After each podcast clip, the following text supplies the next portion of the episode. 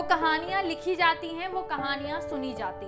वो कहानियाँ लिखी जाती हैं, वो कहानियाँ सुनी जाती हैं। कुछ कहानियाँ नहीं लिखी जाती, लेकिन लोगों के बीच सुनी जाती है। नमस्कार, मैं पूजा लेकर आई हूँ आपके लिए कुछ नया और कुछ खास। मैं बात कर रही हूँ सोशल मीडिया की, जिसने हमारे जीवन को बदल दिया। वो दोस्त जो लगा था कभी नहीं मिल पाएँगे, उन्हें हम सोशल मीडिया में ढूंढते वो लोग जो हमें लगता था, अब तो गए, अब कब बात होगी, वो लोग हमें सोशल मीडिया में मिलते सबकी पल पल की अपडेट हम लेते हैं और जब मायूस हो जाते हैं तो सोशल मीडिया किसी स्टोरी के ज़रिए मोटिवेट हो जाते हैं कि क्या हुआ आज, हारे कल जीतेंगे। आज असफल हुए तो क्या कल सफल होंगे?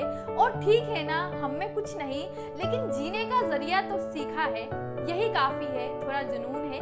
यही काफ़ी है, क्या हुआ? हमारे पास कुछ है, कुछ नहीं। ये हमें ये सोशल मीडिया सिखाता है, हमें ज़िंदगी का असली अर्थ सिखाता है कि पैसा, दौलत, शोहरत और नाम इन सब के अलावा भी एक ज़िंदगी है, वो इंसान सच में बहुत खुश है, जो ज़िंदगी को जी रहा है। जो ज़िंदगी के मतलब को समझ रहा है। जिसे नहीं है दिखावे से कोई मतलब जो ज़िंदगी में हर चीज़ महँगी नहीं, लेकिन ज़िंदगी को जीना चाहता है, वो भी एक ज़िंदगी है साहब, ये हमें सोशल मीडिया बताता है। हाँ होंगे उसके बहुत सारे नफे, नुकसान, जो हर कोई बताता है, लेकिन सोशल मीडिया के ही कारण आज लोग मोटिवेट होते हैं। आज लोग जब बड़ी से बड़ी मुश्किल, हालात का सामना कर रहे होते हैं